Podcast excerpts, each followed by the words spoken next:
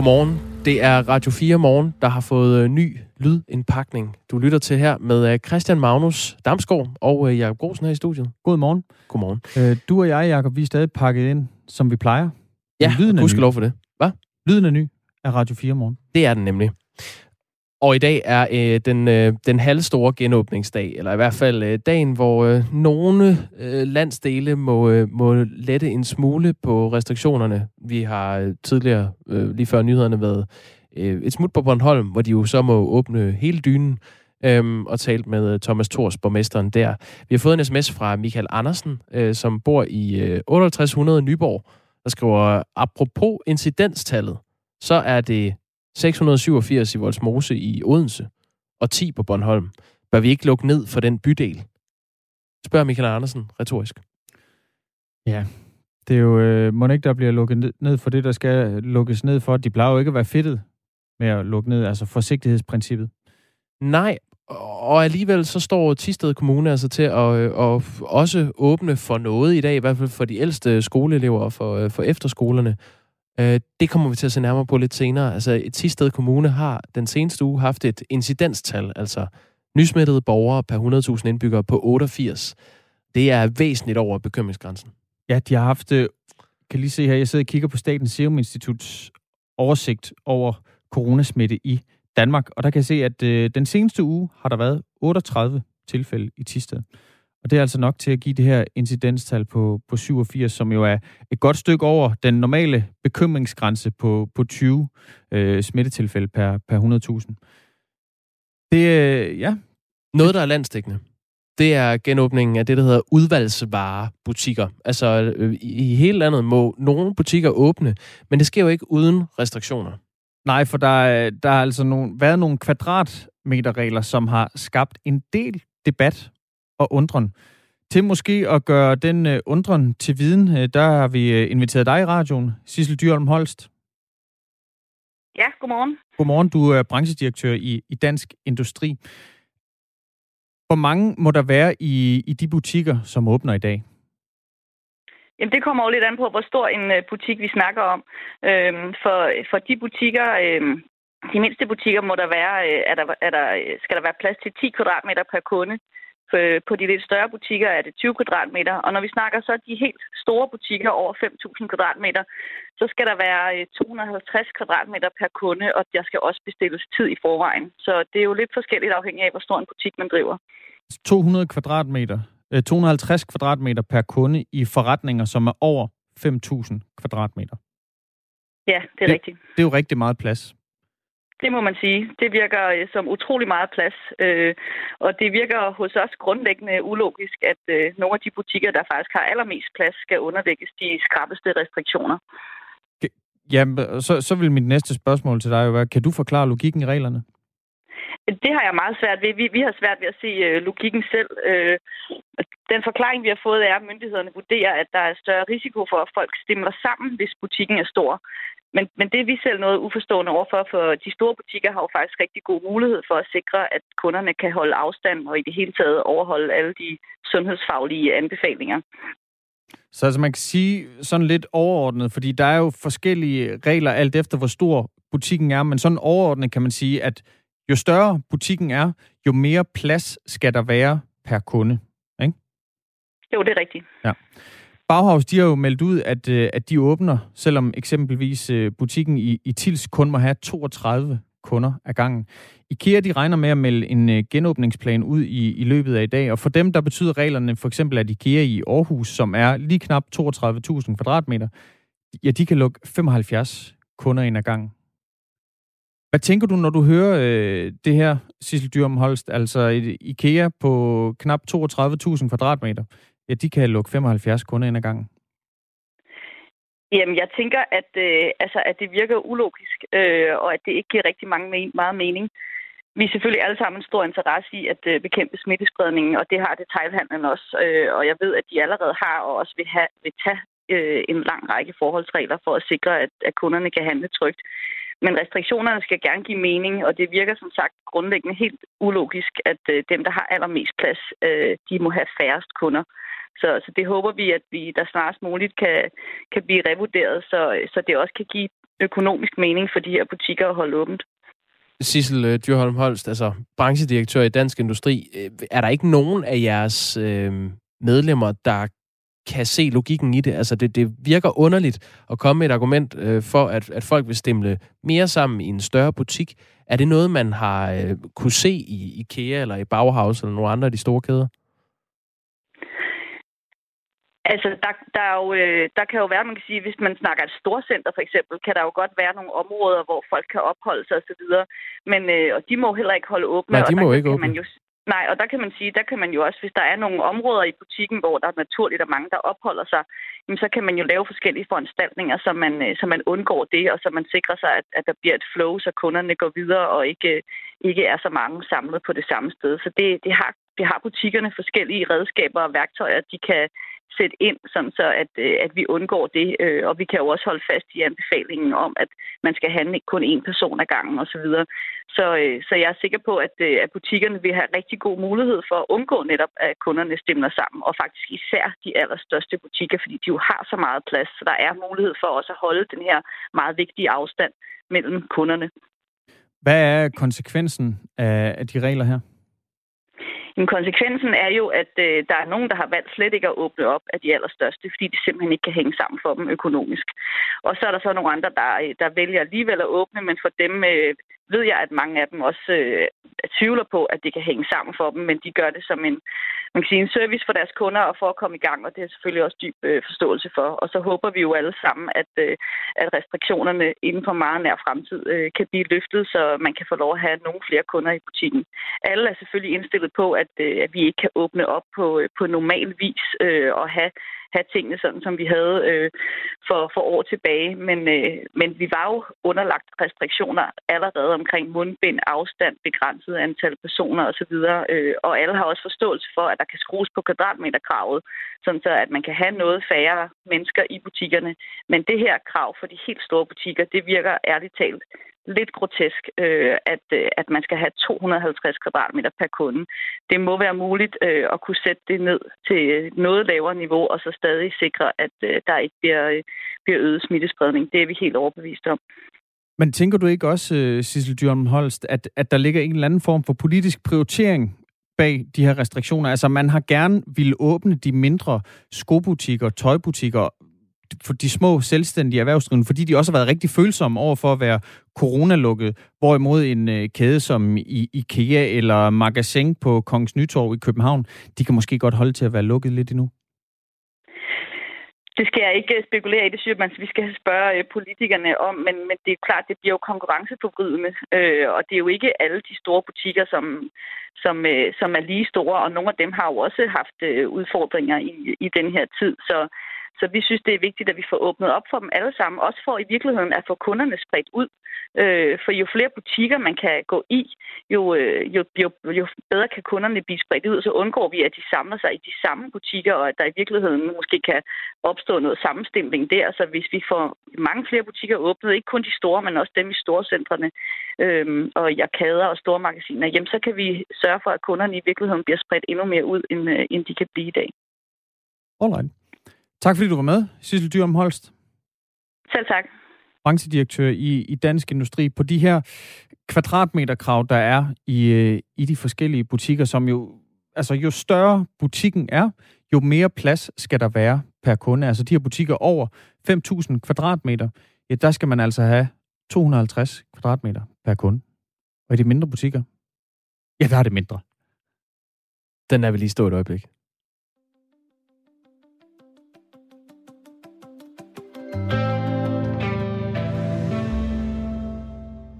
Men en af de øh, kommuner, som kan åbne, og endda mere end bare for øh, de her udvalgsvarebutikker i, øh, i dag, det er Tisted Kommune. Tisted Kommune, det ligger i Nordvestjylland, og øh, altså kommuner i Nord- og Vestjylland har mulighed for at åbne for øh, afgangsklasserne, for efterskoler, øh, hvor man så kan få lov til at komme tilbage i fysisk skole i dag. Men i Tisted Kommune har de svært ved at få bugt med et øh, fortsat stigende smittetryk. I den seneste uge er der registreret 38 nye smittetilfælde i, øh, i Tisted, og det giver altså et incidenstal på omkring 88, altså 88 nysmittede per 100.000 indbyggere. Ulla Vestergaard er borgmester i Tisted Kommune for øh, Socialdemokratiet. Godmorgen. Godmorgen. Kan I åbne skolerne nu, hvor jeres smittetryk er blevet så højt? Det kan vi. Og det kan vi, fordi at øh, vi ved noget om, hvor, hvor smitten er hen, og der hele tiden bliver arbejdet på øh, og holde det inddæmmet som den ene del. Og når vi så kigger i forhold til, til både skoler og detailhandel, så har vi jo et års erfaring øh, nu med, hvordan vi skal håndtere med afstand og med sprit af. Og vi har heroppe over weekenden også haft uh, mulighed for uh, meget hurtigt at få oprettet de der testkapaciteter, så at, uh, at uh, folk og børn og unge kan blive testet, sådan at, uh, at vi har en færre chance for at holde smitten ned stadigvæk. Men Ulla Vestergaard, sådan er det jo også i andre kommuner, som ikke har fået lov til at åbne. Nu er I så heldige, I ligger i, i Nordvestjylland, hvor man godt må, men, øh, men vil du så argumentere for, at andre kommuner, som også har den, det her års erfaring med, hvordan man skal gøre, at de så også burde åbne på landsplan? Det er heldigvis noget af det, jeg ikke skal tage stilling til. Det sidder de inde i Folketinget i regeringen, sammen med en hel masse eksperter, og skal vurdere øh, samlet set, hvad er det, der skal, der skal åbnes. Jeg kan kun glædes, øh, selvom jeg også gerne havde set, at det kunne være hele landet. Det tror jeg, vi alle sammen øh, har brug for også, at vi når derhen. Men jeg glæder sig over, at, øh, at vi i hvert fald nu har fået mulighed for at få åbnet både på detaljer på, på vores børn og unge. Så, så jeg håber, at øh, vi i fælles øh, hjælp over hele landet også får lempet lige så stille hen ad vejen, sådan at, øh, at vi alle sammen kommer tilbage til noget, der ligner en eller anden form for normal tilværelse igen. Men når du kigger ind, ind ned over det og øh, ser, at øh, for eksempel øh, Tisted Kommune har et højere incidenstal, end Københavns Kommune har, Synes du så ikke, det er lidt unfair, at I må åbne for afgangsklasser og efterskoler i dag? Jamen, jeg kan ikke vurdere, for jeg sidder ikke øh, med sundhedsmyndighedernes øh, anbefalinger, eksperternes anbefaling, øh, og, og hvad bevæggrunden er for det ene eller for det andet. Så jeg kan ikke... Øh, jeg er selvfølgelig glad på vores vej, men synes selvfølgelig også, det er træls for andre. Øh, nu er vi så nok lidt mere privilegeret af at have mere afstand mellem hinanden øh, i, i Nord- og Vestjylland. Men, øh, men altså, som sagt, det er sundhedsmyndighederne og regeringen, der vurderer, og det, øh, der er ikke andet at sige, jeg vil have kaptajn, fordi at, at øh, det er dem, der skal styre vores land igennem, så vi kommer ud af den her krise så godt som overhovedet muligt. Ulla Vestergaard, altså borgmester i Tisted Kommune for Socialdemokratiet. Du fortalte lidt tidligere, at, øh, at I ved, hvor smitten er henne i Tisted Kommune. Hvor er den henne? Jamen, det er forskelligt. Øh, det kan være en, der bliver smittet, og så viser sig, at så bliver, øh, så bliver familien også smittet efterfølgende. Men øh, det er lidt, øh, det, det foregår lidt forskellige steder rundt om i kommunen, og heldig, altså på, på den måde, så, så øh, det års erfaring har jo også øh, hurtigt kunne vise, øh, hvad er det, der, hvad er det, der opstår, og, og kan vi få lukket ned så hurtigt som muligt, så vi får, får, øh, får, får smitten ned så, og, og får den ene dæmpet så hurtigt som overhovedet muligt. Altså så, lidt, lidt ja. forskellige steder i, i kommunen. Er det rigtigt, mm. det er sådan spredt lidt over det hele? Det er spredt lidt over det hele, ja. ja. Og, og det ser ofte også ud til, at det er inden for, inden for familien også, at uh, når det mm. stiger lidt, så, så fordi tallene stiger og falder faktisk fra dag til dag, så, og det er typisk, fordi det er inden for familien, at der pludselig opstår smitte, hvis en er blevet smittet. Men hvis det er spredt sådan lidt ud over det hele, så går ud for det, det, nu kommer der jo øh, unge mennesker tilbage på efterskoler, og afgangsklasserne øh, begynder også at komme i skole. Altså hvis smitten er sådan lidt spredt lidt ud over det hele, er det, sådan, er det så forsvarligt at åbne egentlig? Det tror jeg. Øh, det er de vurderet myndighedsmæssigt som den ene del, og den anden del det er, at, øh, at øh, sådan, hvis man skal kigge samfundsmæssigt på det, og samtidig med smitten, hvor de i øvrigt også har kalkuleret med, at smitten selvfølgelig vil stige, fordi det er jo klart, når en af at grunden til, at vi kommer smitten lidt ned, det er, at vi holder afstand af en og mindre sociale bobler. Når der så bliver givet øh, øh, åbnet lidt op for nogle ting, jamen, så, vil, øh, så vil der også opstå noget mere smitte, og det skal vi jo kan håndtere. Lige så vel som vi skal håndtere, at lige snart vi kommer til at opleve, at øh, smitten øh måske bliver større, så skal, det, så skal vi have lukket ned. Altså i, i, i, i de, øh, om det er ude på en skole, mm. eller, eller hvor det kan være, så, så det er jo der, vi tager bestik fra. Men øh, jeg tænker, at, øh, at vi har rigtig meget godt styr på, at vi har det her års erfaring. Folk mm. glæder sig helt vildt, og alle er dybt ansvarlige i forhold til at, at passe på, fordi vi ved godt, at øh, konsekvensen er, hvis vi, hvis vi ikke passer på, så, så er risikoen også for, at øh, smitten spreder sig. Mm. Nu fortæller du, at hvis smitten den bliver, bliver større, så skal I være klar til at lukke hurtigt ned. Hvor meget større skal smitten blive, før I, I skal lukke ned? Altså lige nu har I et incidenstal på lige knap 88. Hvor meget større skal smitten blive, før I skal lukke øh, dele af Tisted ned? Jamen, det, det er heldigvis igen. Det er myndighederne, der beslutter de dele, og vi er jo i tæt samarbejde hele tiden med patientstyrelsen og hvem det ellers er, der holder øje med vores tal.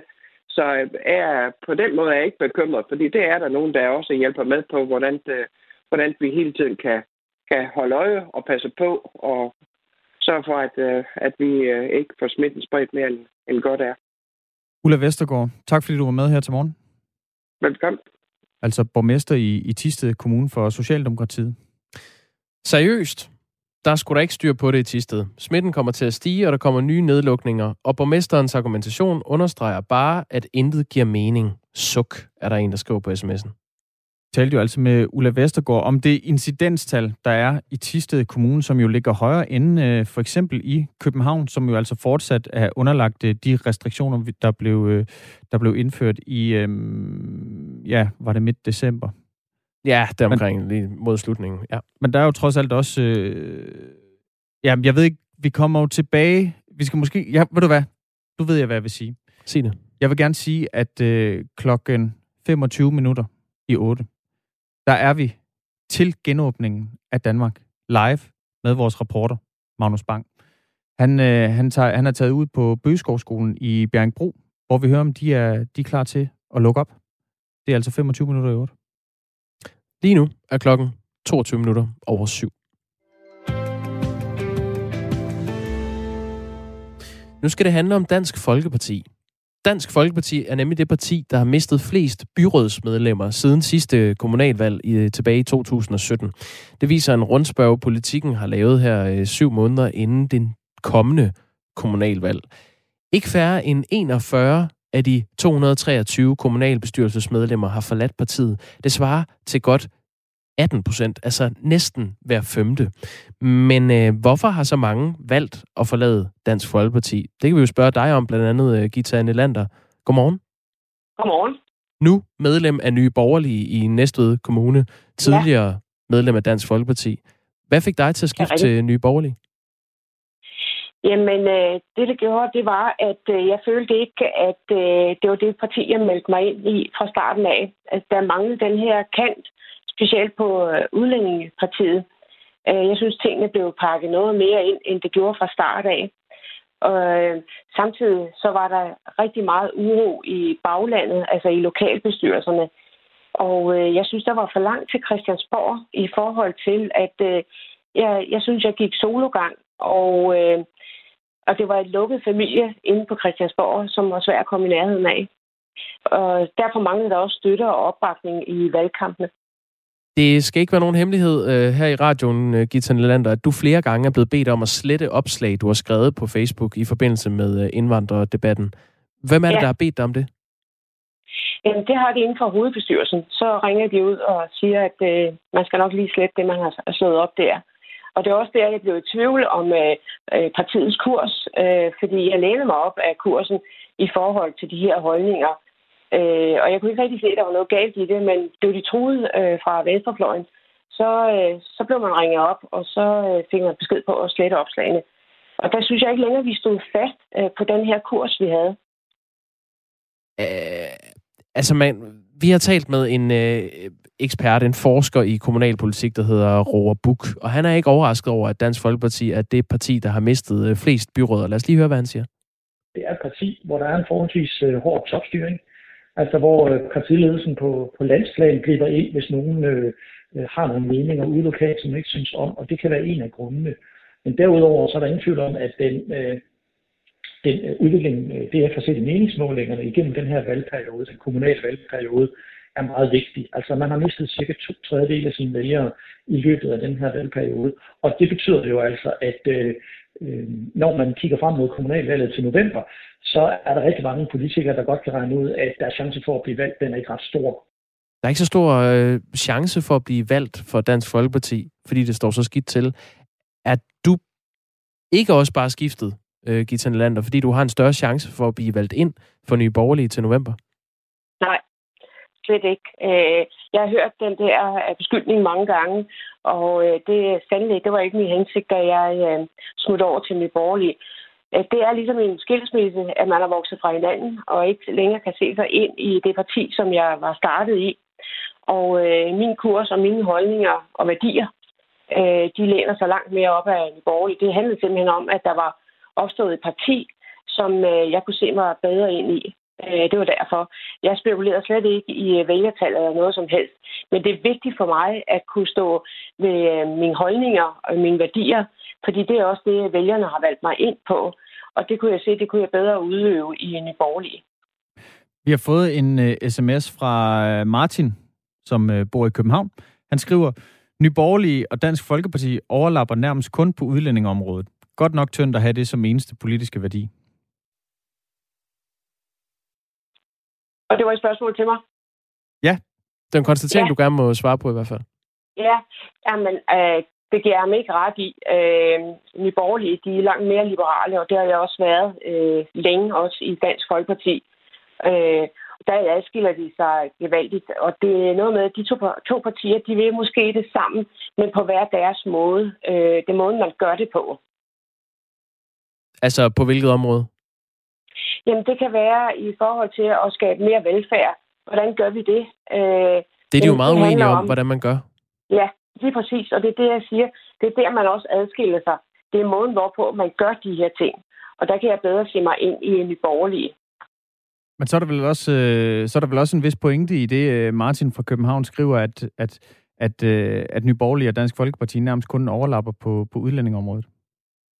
Nej, altså hvis det er, at man øh, vil have øget velfærd og øh, øger den offentlige sektor, øh, det er jo det, Dansk Folkeparti vil, så skal der altså bruges mange skattekroner, og det kommer til at ramme skatteborgerne. Det kan man også gøre på en anden måde. Man kan skabe velfærden ved at øge væksten, øh, og det kan man blandt andet gøre ved at give borgerne flere penge i hænderne, ved at nedsætte nogle skatter osv., øh, så de går ud og forbruger, så vi får den her erhvervsmæssige vækst der er en stor forskel. Og det er også det, jeg hører, når jeg er ude og debattere, at det er der, at øh, forskellen er, og det er den, folk gerne vil snakke ind i. Men den primære grund til, at du har skiftet fra øh, Dansk Folkeparti til Nye Borgerlige, er det udlændingepolitikken, eller er det, er det den generelle linje, eller hvad, hvad, hvad vil du pege på som hovedargumentet? Altså, en ting er udlændingepolitikken. Øh, jeg kan godt lide, at man er skarp og klar i støtte, øh, og det er Nye Borgerlige. Øh, men det, der stod hovedet på sømmen, det var rent faktisk øh, en sag i Region Sjælland, hvor Dansk Folkeparti øh, de stemte for noget konkurrenceforvridning. Og det handler om det præhospitale, øh, hvad det hedder, del, øh, hvor man går ind og øh, hjemtager en del af, af de private aktørers øh, færden, altså Falk. Og øh, det var faktisk det, der slog hovedet på sømmen, fordi det skete på øh, ikke lige konkurrencemæssige vilkår. Øh, så øh, der blev jeg uenig med DF, og det var faktisk det, der gjorde udslaget, øh, da jeg så blev kontaktet af Nye Borgerlige, at jeg så skiftede. Er du blevet kontaktet af Nye Borgerlige? Ja, af lokalbestyrelsen, ja. Hmm. Headhunted? Ja. Alright. Jamen, Gita Nelander, øh, jeg, jeg, jeg er simpelthen nødt til at spørge dig, altså, øh, Dansk Folkeparti havde jo Pia Kærsgaard. Ja. Det har de sådan set stadigvæk, men hun fylder ikke så meget. Nu er ja. Pernille Vermund, øh, der er i hvert fald mange, der peger på, at hun ligesom har overtaget den rolle, som Pia Kjærsgaard havde. Er det også sådan, du ser det, at øh, Pernille Vermund, hun har overtaget øh, øh, dronningen af strammerrollen? Ja, det har hun. Hvad betyder og, det for dig? Øh, ja, det betyder meget, at øh, man er klar på, øh, hvor lederen vil hen, og hvad lederen står for øh, så er man også klar over, hvilken retning man skal gå i. Det blev ikke mudret på nogen måde. Men øh, udover det, øh, jeg var også begejstret for Pia Kærsgaard, men udover det, øh, så kan Pernille så meget andet, øh, og det er det der med at få hele baglandet med. Det er så vigtigt for et parti at få baglandet med, fordi ellers så smuldrer det, hvis fundamentet det, det bliver ødelagt. Ja, så er der heller ikke så mange øh, stemmer at hente til næste kommunalvalg. Nej, præcis, præcis. Gita Nelander, øh, tak fordi du var med. Ja, velbekomme og god dag. Ja tak, i lige måde. Medlem tak. af Nye Borgerlige i øh, Næstved Kommune. Altså forhenværende medlem af Dansk Folkeparti. Ja, vi, skal, vi har faktisk et øh, andet forhenværende medlem af Dansk Folkeparti, øh, Christel Gall, med på den anden side af de nyheder, som øh, kommer nu med Signe Ribergaard Rasmussen. Klokken den er blevet halv otte.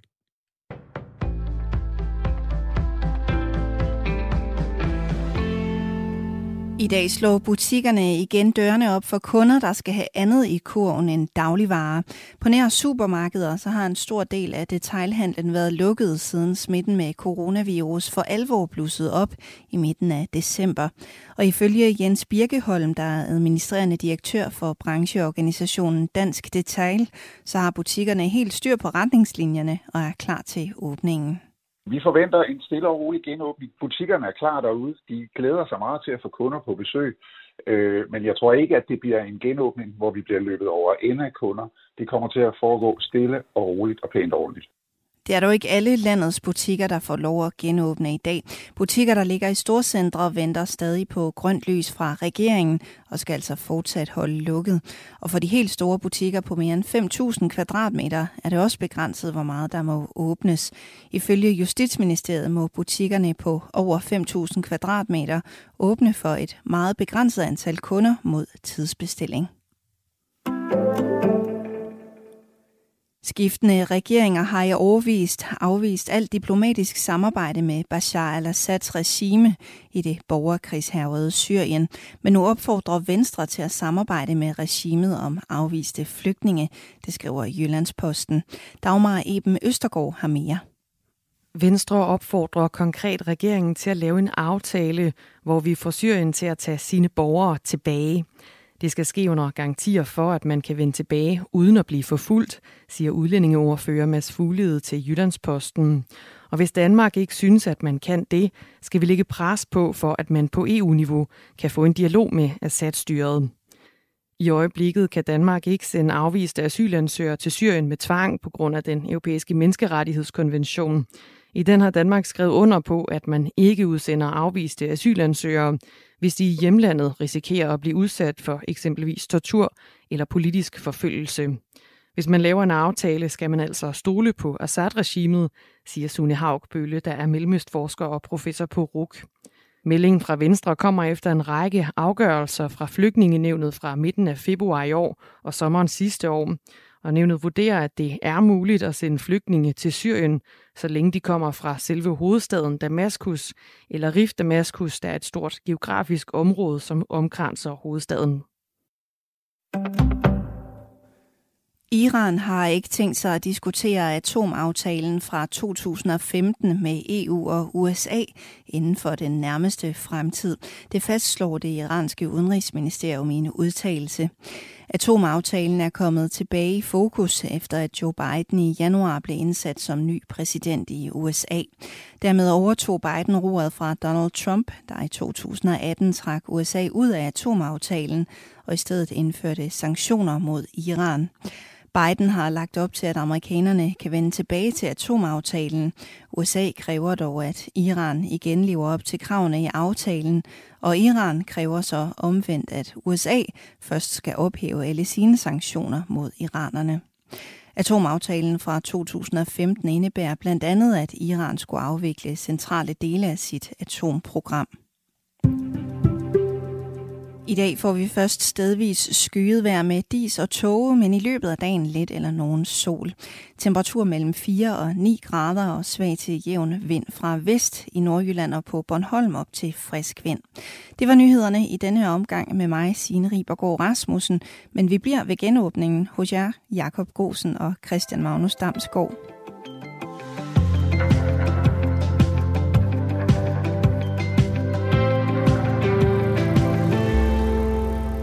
Lige inden nyhederne talte vi med øh, Gita Nelander, som er skiftet fra Dansk Folkeparti til Nye Borgerlige i Næstved Kommune. Dansk Folkeparti er det parti, der har mistet flest byrådsmedlemmer siden øh, det seneste kommunalvalg i øh, 2017. Det viser en rundspørg, politikken har lavet her syv måneder inden det kommende kommunalvalg. Det er lige knap hver femte kommunalbestyrelsesmedlem, der har forladt Dansk Folkeparti. Christel Gall er medlem af de lokale nationale du har også meldt ud af Dansk Folkeparti. Godmorgen. Godmorgen. Så har du startet dit eget parti, de lokale nationale. Det gjorde øh, Hvorfor har du gjort det? Ja. Jamen, der var jo selvfølgelig flere årsager til det, men først og fremmest så var det jo et spørgsmål om, at uh, tilbage i, i 19, der kom jeg med en udtalelse omkring Solbakken i Odense, omkring det her med at måske skulle betale nogle mennesker for at fraflytte, for at vi ikke endte på en, en ghetto-liste. Øhm, det uh, rakte i den grad ind i øh, de andre DF'ers øh, humør, og, og ødelagde det åbenbart kraftigt. Øh, og jeg var ude i en diskussion med, med, med toppen omkring det her med, at jeg havde udtalt mig, og de ville gerne, at jeg trak det tilbage. Og det kunne jeg simpelthen ikke se mig ind i. Øhm, så det var ligesom startskud til det her, for øh, jeg kunne ikke øh, rigtig øh, blive enig med mig selv om, at jeg skulle trække det tilbage. Og da jeg spurgte dem ad, om vi ikke bare kunne være enige om at være uenige, fik jeg ikke noget svar. Og har til dato ikke fået svar på, om vi kunne det. Til trods for, at jeg så i, i lang tid efterfølgende, næsten et lille år, stadigvæk var medlem af partiet, men havde ikke fået noget svar. Det er den ene årsagerne til det. Gita Nelander, som vi talte med før nyhederne, hun pegede også på, at det var, det var topstyring. Altså det var øh, ordre oppefra, som øh, ikke var til forhandling. Der gjorde blandt andet, at hun forlod Dansk Folkeparti. Det er også det, jeg hørte dig sige her mellem øh, linjerne, Christel Gall, at det var det, der fik øh, bedre til at flyde over for dig. Ikke så meget det her med det topstyring, for det, det, kan, det kan jeg så fortælle nu, det kan jeg godt se, det er der en vis øh, øh, god idé i. Men det her med, at når man gør det, så skal man huske at lægge nogle argumenter ud, fordi ellers så står jeg jo på gader og stræder og skal stå og forklare en politik, jeg ikke forstår, hvorfor man lige har ændret holdning til. Og når jeg ikke ved det, hvordan skal alle andre mennesker så vide det? Det samme gælder også, da det var, at man valgte ikke at gå i regering. Jeg har måske nok fået en forklaring, der gør, at jeg godt kan forstå, hvorfor, men jeg tror cirka, at der er maks 10 procent af den danske befolkning, der er klar over, hvorfor Dansk Folkeparti ikke gik i regering. Så man er rigtig, rigtig dårlig til at kommunikere det ud, som man vælger at gøre. Og det synes jeg er trist. Og det er med til at ødelægge partiet. Christel Gall, du, øh, vi skal lige sige, at du er medlem af, af byrådet i Odense Kommune. Det er der, du har skabt øh, de lokale nationale. Hvad, hvad er jeres øh, linje? Jamen, øh, den er en, en god blanding af forskellige ting og sager øh, og forskellige holdninger. Og selvfølgelig er der en del af dem, der ligger op af Dansk Folkeparti, men der er også bestemt nogle, nogle sager som aktiv dødshjælp og, og øh, formodet samtykke i forbindelse med organdonation, som vi skiller os ud fra i forhold til, til Dansk Folkeparti. Øh, og da jeg valgte at gå ud, så var jeg selvfølgelig ude og kigge på de andre partier for at se, om der var måske noget der, jeg kunne leve med. Og der måtte jeg så bare konstatere for eksempel Nyborgerlige ikke var noget for mig, fordi den økonomiske politik kunne jeg simpelthen ikke stå på mål for. Men vi kan jo godt se, at der er en del løsgængere, og der kommer flere af dem, både kommunalt, men også på landsplan. Og derfor nåede jeg frem til, at det kunne være, at man har startet de her partier forkert, fordi man starter med at gøre det på landsplan, og så bagefter, eller i forbindelse med det, spreder sig ud til os det lokale. Måske er det det lokale, der skal vægte meget højere, når man starter. Fordi jeg sidder jo ude i et byråd, og jeg ved, hvad der sker i Odense. Det gør man måske ikke nødvendigvis over på Christiansborg. Det kunne man også se i forbindelse med, med sagen omkring Nyborg Slot, og hele det problematik, der var omkring det. At først havde man en ordfører, som synes, det var fremragende, men ville lave nogle tiltag for Nyborg Slot. Så kommer der en ny ordfører på området, som synes, det var noget skidt. Det tror jeg, det er en lokal altså sag, som, øh, som ikke de fleste øh, lige er bekendt med, med, med Nyborg Slot. Jeg tror, at vi har, vi har heller ikke tid til at, at gå ind i den her, øh, Crystal Gall. Men jeg vil hellere spørge dig, altså, hvad, hvad er der blevet af din øh, partiloyalitet, når, når du ikke har lyst til at blive og kæmpe for at ændre Dansk Folkeparti indenfra, men i stedet går solo med, med egen lokal liste, når Dansk Folkeparti øh, bløder vælgere? Nogle gange skal man også bare se, når kampen den er tabt. Er, er kampen tabt for Dansk Folkeparti, som du ser det? Ja, det er den. Hvad betyder det, at kampen er tabt? Jamen, jamen jeg tror ikke på, at, at, øh, at Dansk Folkeparti kan nå ret op på det, de har gjort hidtil. Og nu kan man sige, nu har jeg heller ikke nogen interesse i, at de skal gøre det, fordi jeg ikke længere er en del af partiet. Men jeg tror faktisk ikke på, at de kan nå ret op på det, at de har været så dårlige til at kommunikere til dato. Jeg møder stadigvæk folk på gader og stræder, der spurgte, hvorfor var det, I ikke gik i regering? Og igen, når man ikke har fået formået at komme ud over rampen med, hvorfor man har gjort, som man har gjort, så har man i den grad fejlet. Det sagde altså Kristel Gall, som er medlem af de lokale nationale i øh, Odense, og øh, tidligere ja, valgt ind for Dansk Folkeparti, kan man godt sige. Tak fordi du var med. Gerne. Vi kommer til at tale med øh, Dansk Folkepartis partisekretær Sten Thomsen om øh, en reaktion på den her øh, flugt fra øh, Dansk Folkeparti, og det gør vi klokken 18 minutter over 8. Altså ikke færre end 41 af de 223 kommunalbestyrelsesmedlemmer for Dansk Folkeparti har forladt partiet. Det er knap hver femte. Klokken er 20 minutter i 8. I dag der vender 9. og 10. klasserne i Nord- og Vestjylland og på Bornholm tilbage i den fysiske skole igen. Det sker med en kraftig opfordring fra regeringen til, at elever fra 12 år og op lader sig teste for coronavirus to gange om ugen.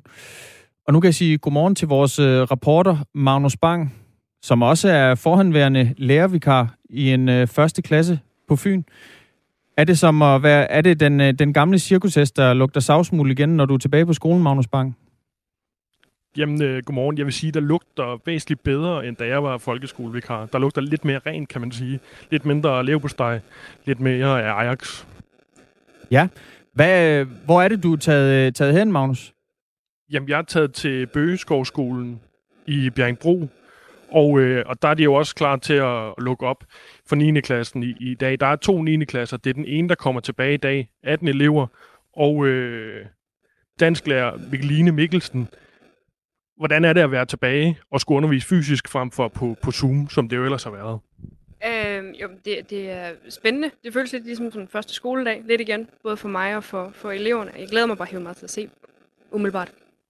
Og hvordan bliver det nu, at bordene jo sat op med to meters afstand, og de er blevet opfordret til test, der står håndsprit alle steder. Hvordan er det at skulle undervise på, på den måde? Øhm, det er bedre. Altså hvis det er de her omstændigheder, vi, der, der skal til, for at vi kan undervise fysisk, så er det det, der er. Det er bare skønt at kan se eleverne og kan føle, hvor de er hen rent fagligt og socialt og personligt. Så, så hvis det er det her, der er de krav, der er, jamen, så er det det, vi arbejder under. Og hvad så, når I i næste uge skal tilbage til at gøre det online? Hvordan bliver den omvæltning? Øh, kan, kan, hvordan tror du, det bliver? Jeg tror faktisk, at det er rigtig positivt, at vi gør det sådan på skift. Fordi jeg tror, det er en eller anden form for gulderod, at når nu den her uge den bliver hård for dem at komme i gang fysisk, fysisk igen, så tænker de, okay, så kan vi måske sove en lille smule længere i næste uge, og så videre, så videre. Så jeg tror, det bliver rigtig fint og nemt. Og øh, det er jo sådan, at øh, langt de fleste skoler, de, øh, de har jo lov til at åbne her i, øh, i Nord- og Vestjylland. Men det er jo ikke alle skoler, der åbner i dag. Det er sådan, at, øh, at langt de fleste faktisk venter med at åbne. Og øh, skoleleder Michael Malmqvist Jensen, hvorfor vælger I at åbne allerede i dag? Jamen det gør vi, fordi øh, de retningslinjer, som, som man kunne vente på, der tror vi på, at det bliver meget lige det, vi er vant til. Vi har altid kørt øh, efter de strækteste, eller de strengeste de retningslinjer, så, så vi føler os øh, godt rustet til opgaven og er trygge i, at det nok skal lykkes. Men når de andre venter, det er der vel også en grund til, så er der ikke en risiko for, at I, I ligesom spreder noget smitte ved at, ved at gøre det for tidligt? Jo, men jeg tænker ikke, risikoen er større, end øh, hvis man åbnede og ventede på, på retningslinjer, eller ventede på retningslinjerne, og så åbnede senere. Øh, jeg tænker, det er det samme. Det handler om afstand, hygiejne og, og så øh, god, øh, god sund fornuft. I har jo øh, anbefalet de her 18 elever i, i 9. klasse at blive testet her i weekenden. Hvor mange tror du er, er blevet det? Jamen, det oplever jeg egentlig, at øh, det, det vil de fleste efterkomme, øh, hvis ikke alle. Øh, folk ved godt, det er en præmis for, at vi kan åbne, så, så det tænker jeg, det øh, skal vi nok komme i havn med. Og jeg har jo også et testcenter over i gymnastiksalen. Hvor mange, øh, altså, hvordan vil I ligesom håndtere det, at, at elever herfra skal gå over og blive testet? Det kræver noget forældresamtykke, har det været fremme og den slags. Det går ikke ud fra, I har, men hvordan vil I ligesom håndtere det? Altså, så lang tid eleverne er over 15, så kræver det faktisk ikke øh, forældrenes samtykke. Så er det eleverne selv, der tager stilling til, om de vil. Hvis de er under 15, så har vi en seddel, som forældrene udfylder. Øh, og så sørger vi selvfølgelig for, at, at samtykket øh, er i orden. Men de elever, der kommer tilbage nu, jamen, de kan selv vælge at gå over her. Og der har vi sådan en lærer, der ligesom følger dem over og sørger for, at de kommer trygt igennem det. Og hvad hvis nogle af de her elever, der kommer tilbage, og nu ringer, nu ringer klokken simpelthen øh, lige, lige midt i det hele her, det er helt klart. Når hvis nogle af eleverne er utrygge ved at komme tilbage, er der så en mulighed for, at de kan følge med hjemmefra, eller, eller skal de simpelthen komme?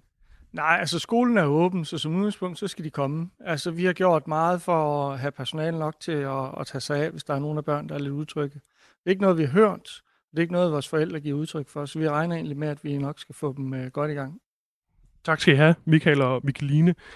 Tilbage uh, til jer inde i studiet, så uh, kører jeg videre i, uh, på Bjergbros Veje. Ja, hvor, øh, hvor, hvor øh, er du med fra næste gang, vi stiller igennem til dig, Magnus Bang? Jamen, jeg øh, dribler ned i byen og, øh, og ser, om ikke der er en, øh, en butik, der gider snakke med mig der. Jamen, øh, vi tales ved senere. Det gør vi. Tak for rapporten. Magnus Bang, der altså var taget ud på en øh, folkeskole i, i Bjergbro, som altså i dag åbner For, for halv kraft, øh, afgangsklassen møder altså ind til, øh, eller halvdelen af 9. klasserne møder ind til fysisk undervisning i dag. Den anden halvdel, de må logge på Teams.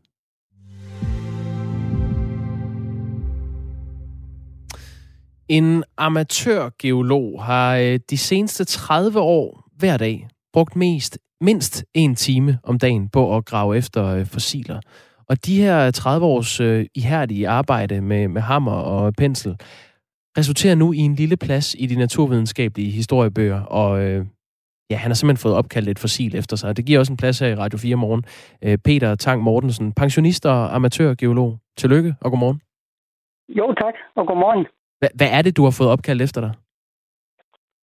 Jamen, det er selve gravegangen, som de dyr, som har gravet ned på en 61 millioner år gammel havbund, de har lavet nogle, nogle gange, og det har dyr, særligt krebsdyr.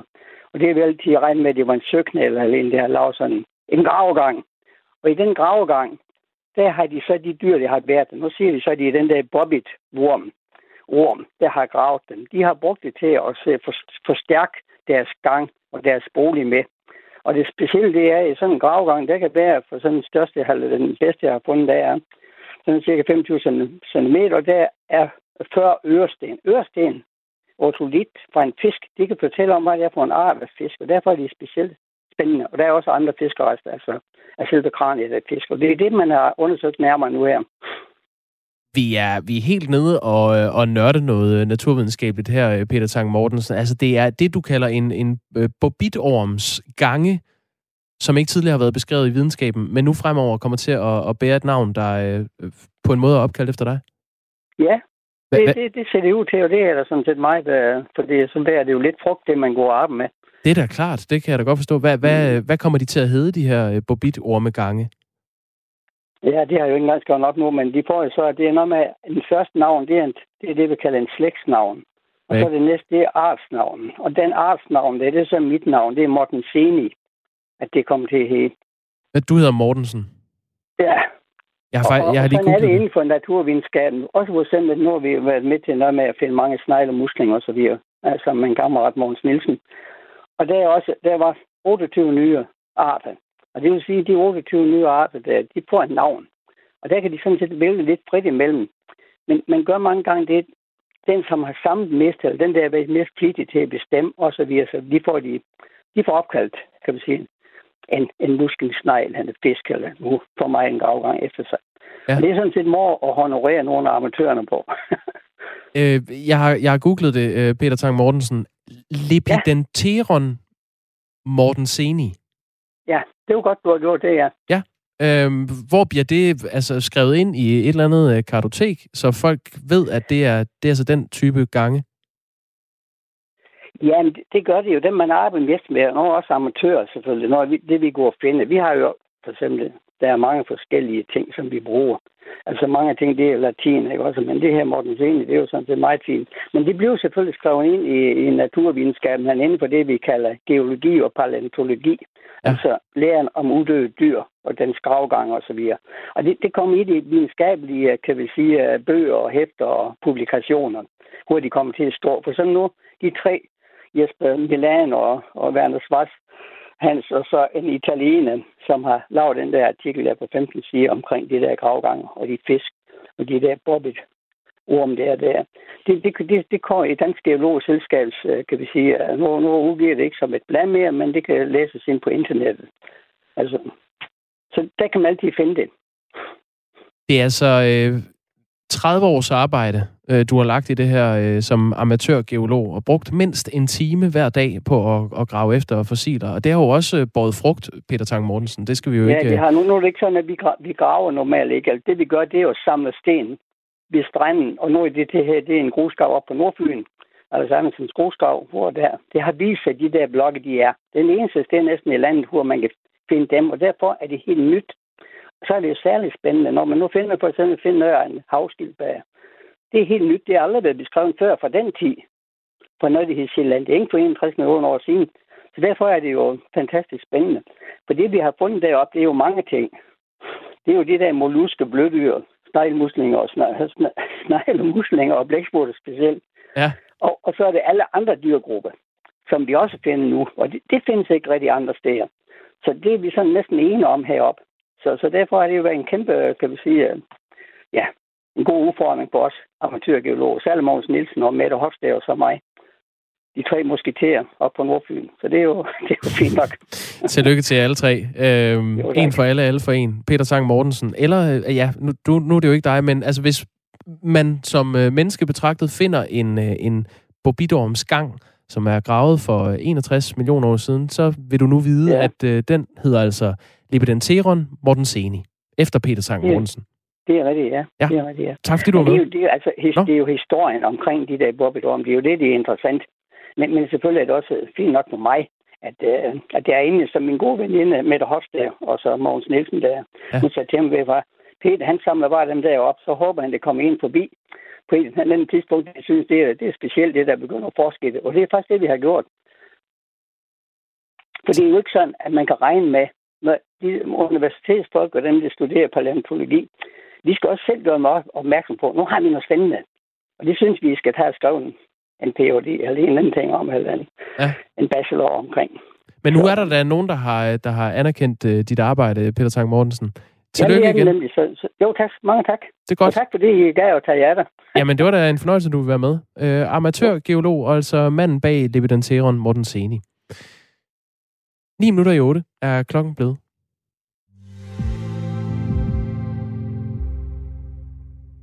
Der er godt nyt for eleverne på både skoleskibet Danmark og skoleskibet Geostage. Uddannelses- og Forskningsministeriet har nemlig givet grønt lys for, at de gamle skibe igen kan lægge fra kaj med elever ombord, selvom coronapandemien jo altså stadig har fat i øh, store dele af verden. Altså Amdisen, godmorgen. Godmorgen. Du er direktør for den stiftelse, som øh, driver skoleskibet Geostage. Hvad er det, øh, hvad betyder det, at de nu har fået, fået lov til at lægge fra kaj igen?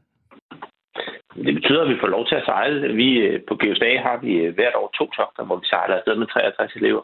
Og de 63 elever, de får nu mulighed for at komme ud og få den uddannelse, som vi jo havde lovet dem, så at de øh, dels kan forbedre deres eget liv, og dels kan hjælpe det blå Danmark, som er dem, vi leverer matroser til. Vi uddanner matroser til, til, til den vej. Og i den sidste ende jo selvfølgelig også gå ud og blive til, til ydende borgere i samfundet. Der skal jo være nogen til at betale for den her coronaepidemi, når vi, når vi er færdige, og, og vores elever er jo blandt dem. Så, så det betyder, at alt for os, det, det er jo det, vi gør, det vi er. Øh, så det er super dejligt, det har kunne lade sig gøre. Ja, hvornår, hvornår øh, stævner I ud?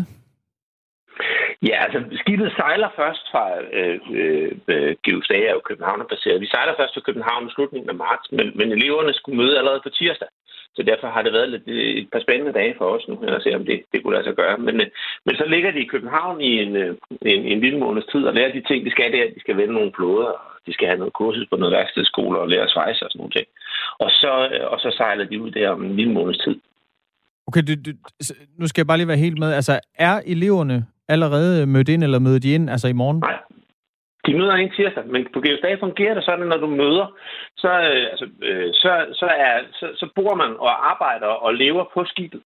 Så, så det er simpelthen, øh, øh, øh, de går ombord i morges, eller på tirsdag, og så bliver de behandlet som værende søfolk derfra. Øh, og det vil sige, så er de øh, øh, inde og kan lære ting og, og gå i gang med ting. Og så sejler skibet først fra København om en lille måneds tid. Okay, så det er, det er altså første gang, at eleverne de sætter, sætter benene på, på skoleskibet Geostage på tirsdag? Det er det, ja. Hvordan når man at blive klar til at tage på, på tok på under en måned? Jamen, øh, altså, øh, et eller andet sted, så kan man sige, at, at geostage er jo et sted, hvor du lærer, mens man sejler. Men der er nogle ting, man skal kunne inden, øh, og, og det er sådan den mest sikkerhedsmæssige ting. Altså for eksempel skal du kunne noget førstehjælp, og du skal kunne noget brandslukning, og du skal kunne vende flåde, hvis du kommer i vandet. Og det er jo professionelle søfolk, vi uddanner. Så det, vi giver dem til at starte med, det er de basale ting, du skal kunne for at være på et skib. Og når vi så sejler, så lærer man resten, så lærer man, hvordan man navigerer, hvordan man agerer ude på, på skibet. Og så har de jo også undervisning ombord, man har man har travlt, når man er skibsliv. Det kan jeg godt love dig for. Og altså, Amdisen, nu kommer jeg til at stille dig et dumt spørgsmål, du, fordi du har nævnt det flere gange. Vende floden? Jeg vende en redningsflåde. Du kender ah, de her tønder, der er på alle skibe, de falder ned. Øh, og, og, og moderne redningsflåder, de vipper sig bare rundt, så sidder det fint. Men gamle redningsflåder, de ligger med, med, med, med indgangen nedad, eller kan risikere at gøre det. Og det er upraktisk, hvis man skal have sin besætning og sig selv ind i dem, fordi så drukner man jo ikke. Og derfor så er det vigtigt at kunne komme op og kunne vende flåden, og så man kan få, øh, få sig selv og sine passagerer og sine kammerater ind i det. Og det er noget, man er nødt til at prøve. Det står der i de internationale regler, at hvis man skal være professionel sømand, så skal man have bevist, at man, kunne, man kan det, inden at man får lov til at sejle nogen steder hen. Og det skal vores elever også kunne. Og det kan de også om en måned. Så, så fik vi lige opklaret det, altså Amdisen, ja, ja. altså direktør for den stiftelse, der driver skoleskibet Geostage. I tager altså på, på tirsdag imod 63 elever, som skal afsted på, på forårstogt i, i slutningen af måneden. Øhm, hvordan sikrer I jer, at, at smitten ikke øh, løber løbsk om, ombord? Ja, altså den, den vigtigste ting, vi selvfølgelig gør, det er, at vi skal undgå, at den kommer ombord til at starte med. Øh, og de elever, der har været, der møder nu på tirsdag, de har været i, i hjemmeisolation i 14 dage. Det har vi bedt dem om. Og inden for den sidste uge, der er de blevet testet to gange, sådan en af de der halstest, de mere sikre PCR-test. Mm. Når de møder, så bliver de testet igen. Og så satser vi på, at de faktisk er, alle sammen er, er raske. Og så fungerer det jo, altså fordi det er et skib, så kan vi faktisk isolere det. Så der er ikke nogen af de elever, der kommer ud øh, og møder andre mennesker, og der er ikke andre mennesker, der kommer ind på skibet. Og uden at jeg skal lege mediciner, så burde det være en af de mest sikre måder at undgå at blive smittet på, og, altså at undgå kontakt med folk, der er smittet. Så på den måde, der kan vi lave noget, der er lidt specielt for os. Ikke? Vi kan lave den her boble, som man snakker så meget om. Øh, og det gør vi så fra, fra på tirsdag. Så er der selvfølgelig også en masse ting ombord. Vi bliver ved med at teste dem øh, et par gange om ugen. Vi bliver, øh, der bliver spritet og vasket og alle de andre ting, som, øh, som man, man gør. Så, så hvis der skulle være snedet så noget ombord, så, så har vi en, en, en lille chance for at få det snuppet. Men det vigtigste er, at det må simpelthen bare ikke komme ind over reglingen. Så længe det holder sig ude i, i resten af samfundet, så kan vi være raske ombord. Det betyder at de unge mennesker, de er blevet taget ud af, af, af omløb. Altså, de er et sted, hvor der ikke er nogen syge mennesker, og derfor så mener det faktisk, det er mere sikkert for dem at være ombord på Geostage, end det er at være, være hjemme. Mm. Hvor, øh, hvor går turen hen på det, på det forårstogt, I altså stævner ud på øh, om en lille måned?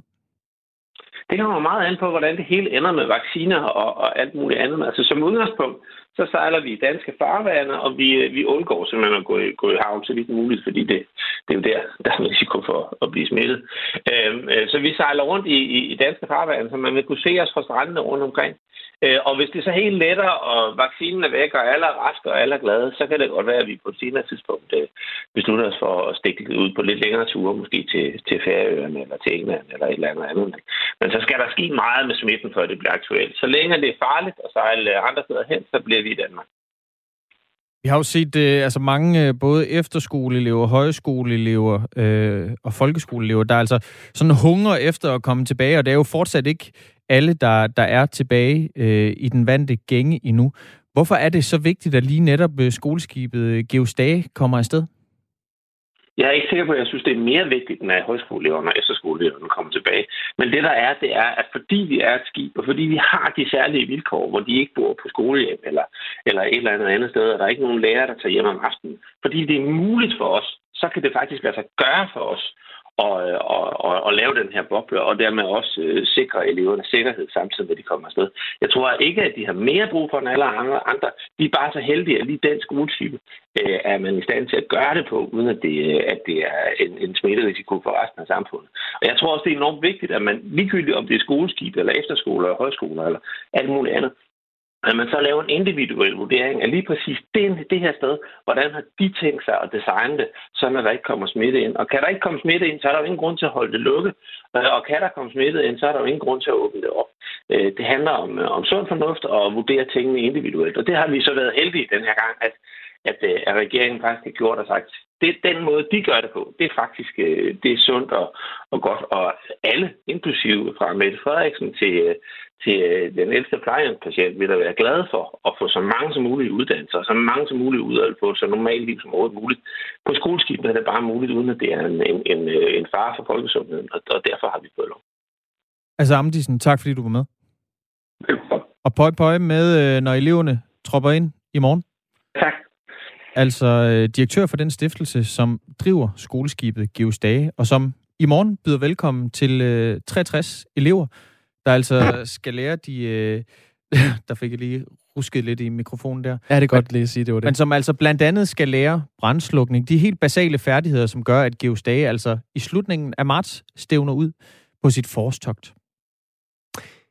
Og det er altså et interview, vi laver på en dag, hvor øh, nogle af restriktionerne bliver lettet en smule øh, i landet. Altså, i hele landet gælder det fra i dag, at udvalgsvarebutikker, som øh, sælger tøj og sko og bøger og møbler og hvad man ellers har, op til 5.000 kvadratmeter kan genåbne med midlertidigt skærpede kvadratmeterkrav. Og vi har sendt vores øh, reporter til Bjerringbro, altså øh, Magnus Bang, som tidligere var med fra en skole. har var med fra en butik i Bjerringbro. Nu er klokken blevet 8.